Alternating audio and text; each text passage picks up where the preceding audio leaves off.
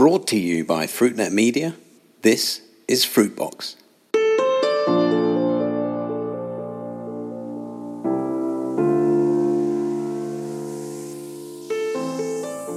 Hello and welcome to Fruitbox, Fruitnet series of conversations about the fresh fruit and vegetable business with me, Chris White. Every week I talk down the line with people from across the world of fresh produce about some of the biggest issues they face today. I, I want these conversations to give you the best insight into how to do better business in fresh fruits and vegetables.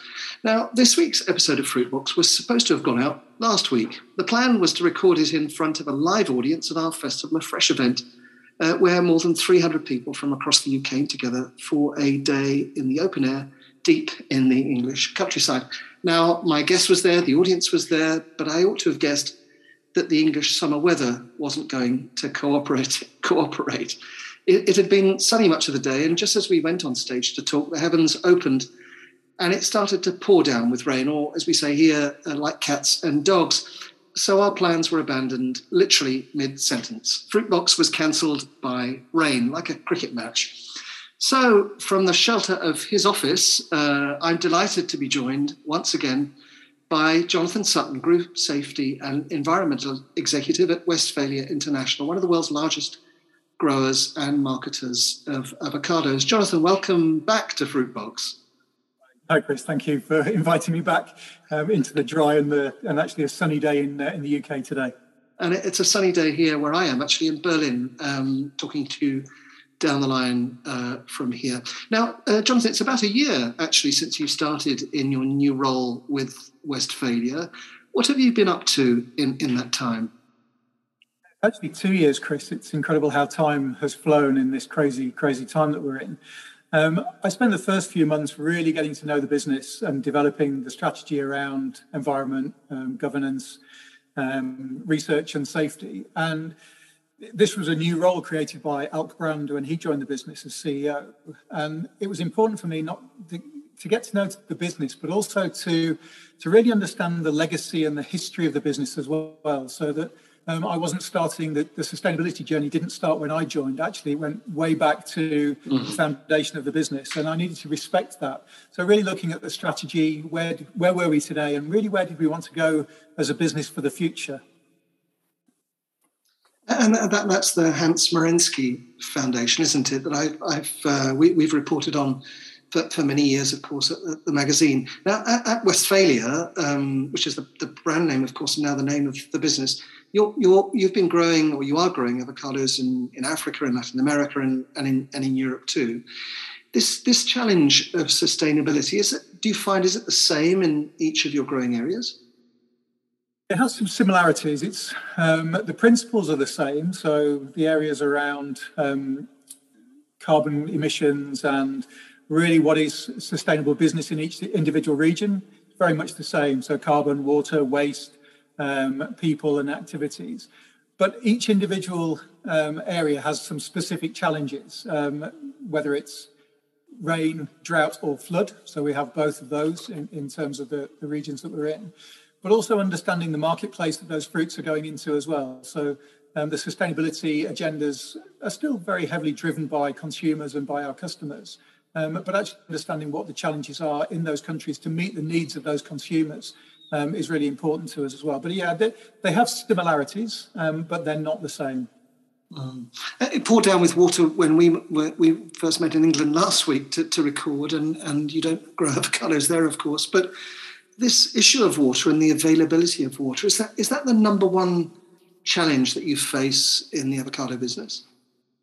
Yeah, I wish we could have bottled the water last week in Kent because it was uh, it was torrential. Almost reminded me of um, of our challenges in Colombia, where we have nearly four and a half meters of rain uh, during the year. Um, water is still one of the it's one of the biggest challenges um, because, as I say, a place like Colombia, we have a huge amount of water, and trying to keep that away from the um, the trees is really important um, to to let them grow and, and grow naturally.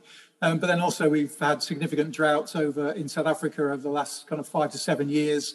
Um, and that's really impacted, you know, we can have a, a, hit in one year, but it's the long legacy that it leaves um, behind as trees go into stress and, and, therefore we're not able to plant as, as much as, uh, as we would like.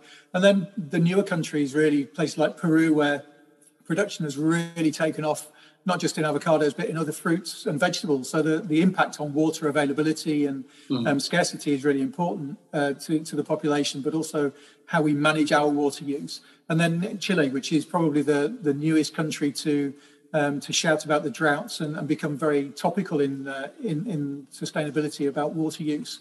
Um, but yeah, so water would be it would certainly be one of our top two or three issues um, to, to deal with around the world, um, for sure. Yeah. Mm. Uh, is, and is it largely about how you manage the water resources? You know, where you get the where you get the water from, how you waste as little water as possible. Um, it, it, occurs to me, are there other solutions out there in terms of I don't know, finding varieties of avocado that require less water? Is that is that something that one started to look at in the avocado business? Yeah, it is. Um, so it is availability of water, quality of water, um, and sustainability. Yeah, completely for the future.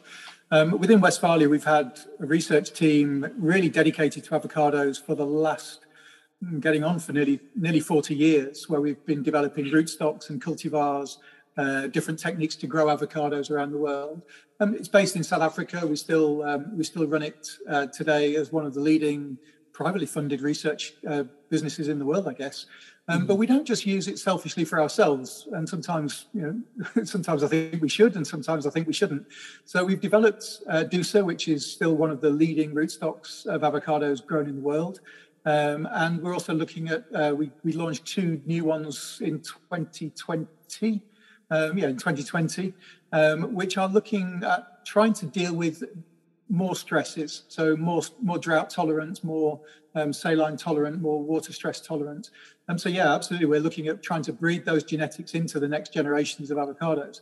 The challenge we have is is the time it takes, you know, 20 to 25 years to get something into the marketplace, and the and the goalposts are moving very very fast at the moment with climate change really really biting hard. Um, but yeah, we see it as an opportunity to uh, to develop the right plant material for a changing world.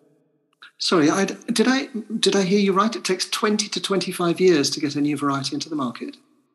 Somewhere around there. I mean, there are some speedier breeding programs um, coming through, but yeah, we don't. Uh, it's still all very natural breeding programs. We don't use um, genetic modification or, or gene editing at, um, at this stage.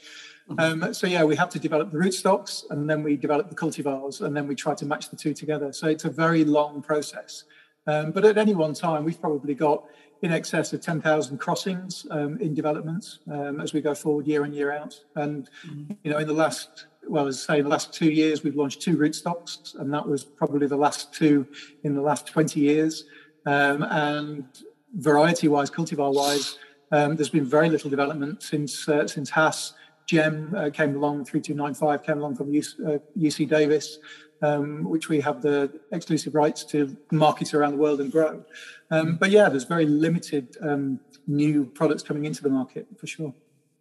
Now, you don't need uh, me to tell you that avocados have become a really big hit with millennials all over the place, all over the world.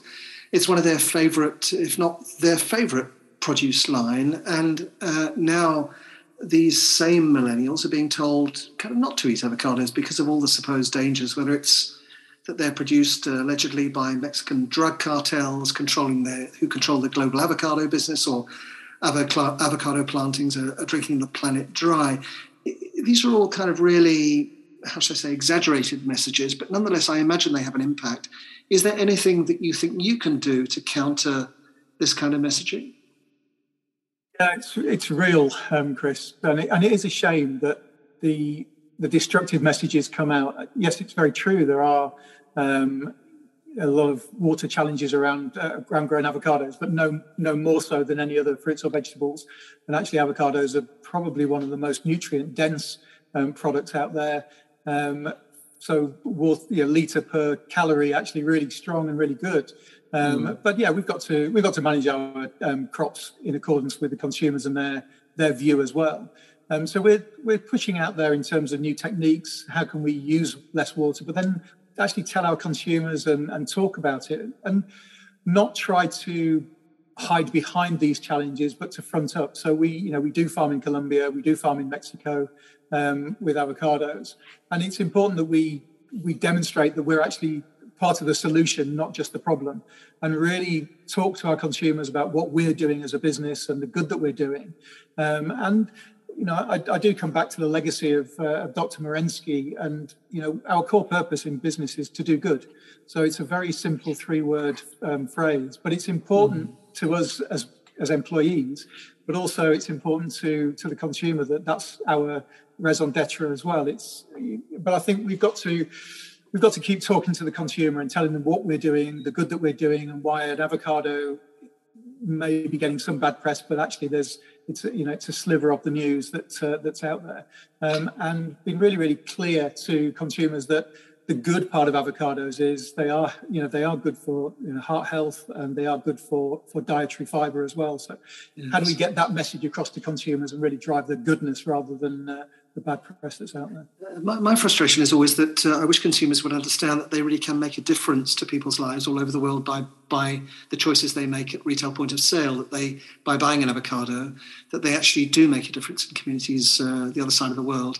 And you know, and and, and, and that's important. Now, I mentioned retail, and that, and that's uh, um, where you spent or have spent much of your career working in supermarket businesses, places like Marks and Spencers and Tesco. And In fact, it was at Tesco that we first met when you spoke at our, our Asia Fruit Congress uh, in uh, in Asia more than more than ten years ago. So, what's it like for you now to be kind of on the other side of of this uh, imaginary fence, and has it made you see the job of a food retailer any differently? I see. I see the job of both sides differently as well, actually. So, as a retailer looking out to the supply base, I now understand from a supplier's point of view the challenges and how the messages coming from retailers or from uh, consumers create real challenges for, for us as suppliers into the marketplace. So, I, you know, I absolutely respect that relationship um, and learnt a very different view than, than I probably saw when I was sitting in a retail uh, in a retail suit.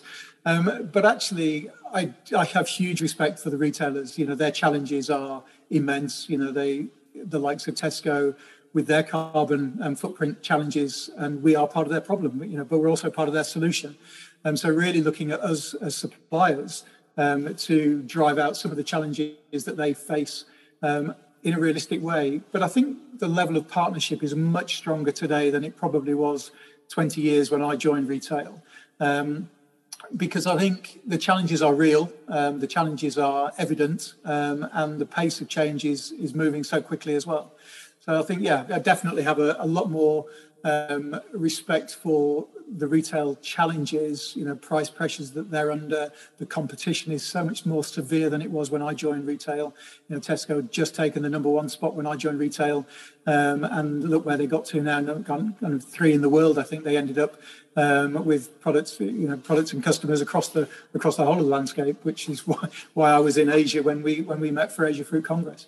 But yeah, I think we all have challenges, and I think the respect of each other for those challenges is uh, is important as we go forward. But you know, forging longer term partnerships, particularly around sustainability, innovation, which are the two driving factors at the moment, um, will drive efficiency and therefore ultimately drive out price and cost um, to create value for consumers, and that's all we're trying to do um, together. Is uh, you know is, is get more consumers to eat our products but actually make them affordable so that more consumers can uh, can eat them as well. So I think you know, in a product like avocados, you, you, know, some people would class it as a luxury item, but actually, as I said earlier, you know, um, pound for calorie or, or liter of water per calorie, it's actually very good value, um, and we need to demonstrate that. But yeah, huge respect for the retail market. The competitive nature of it is uh, is fierce, no doubt.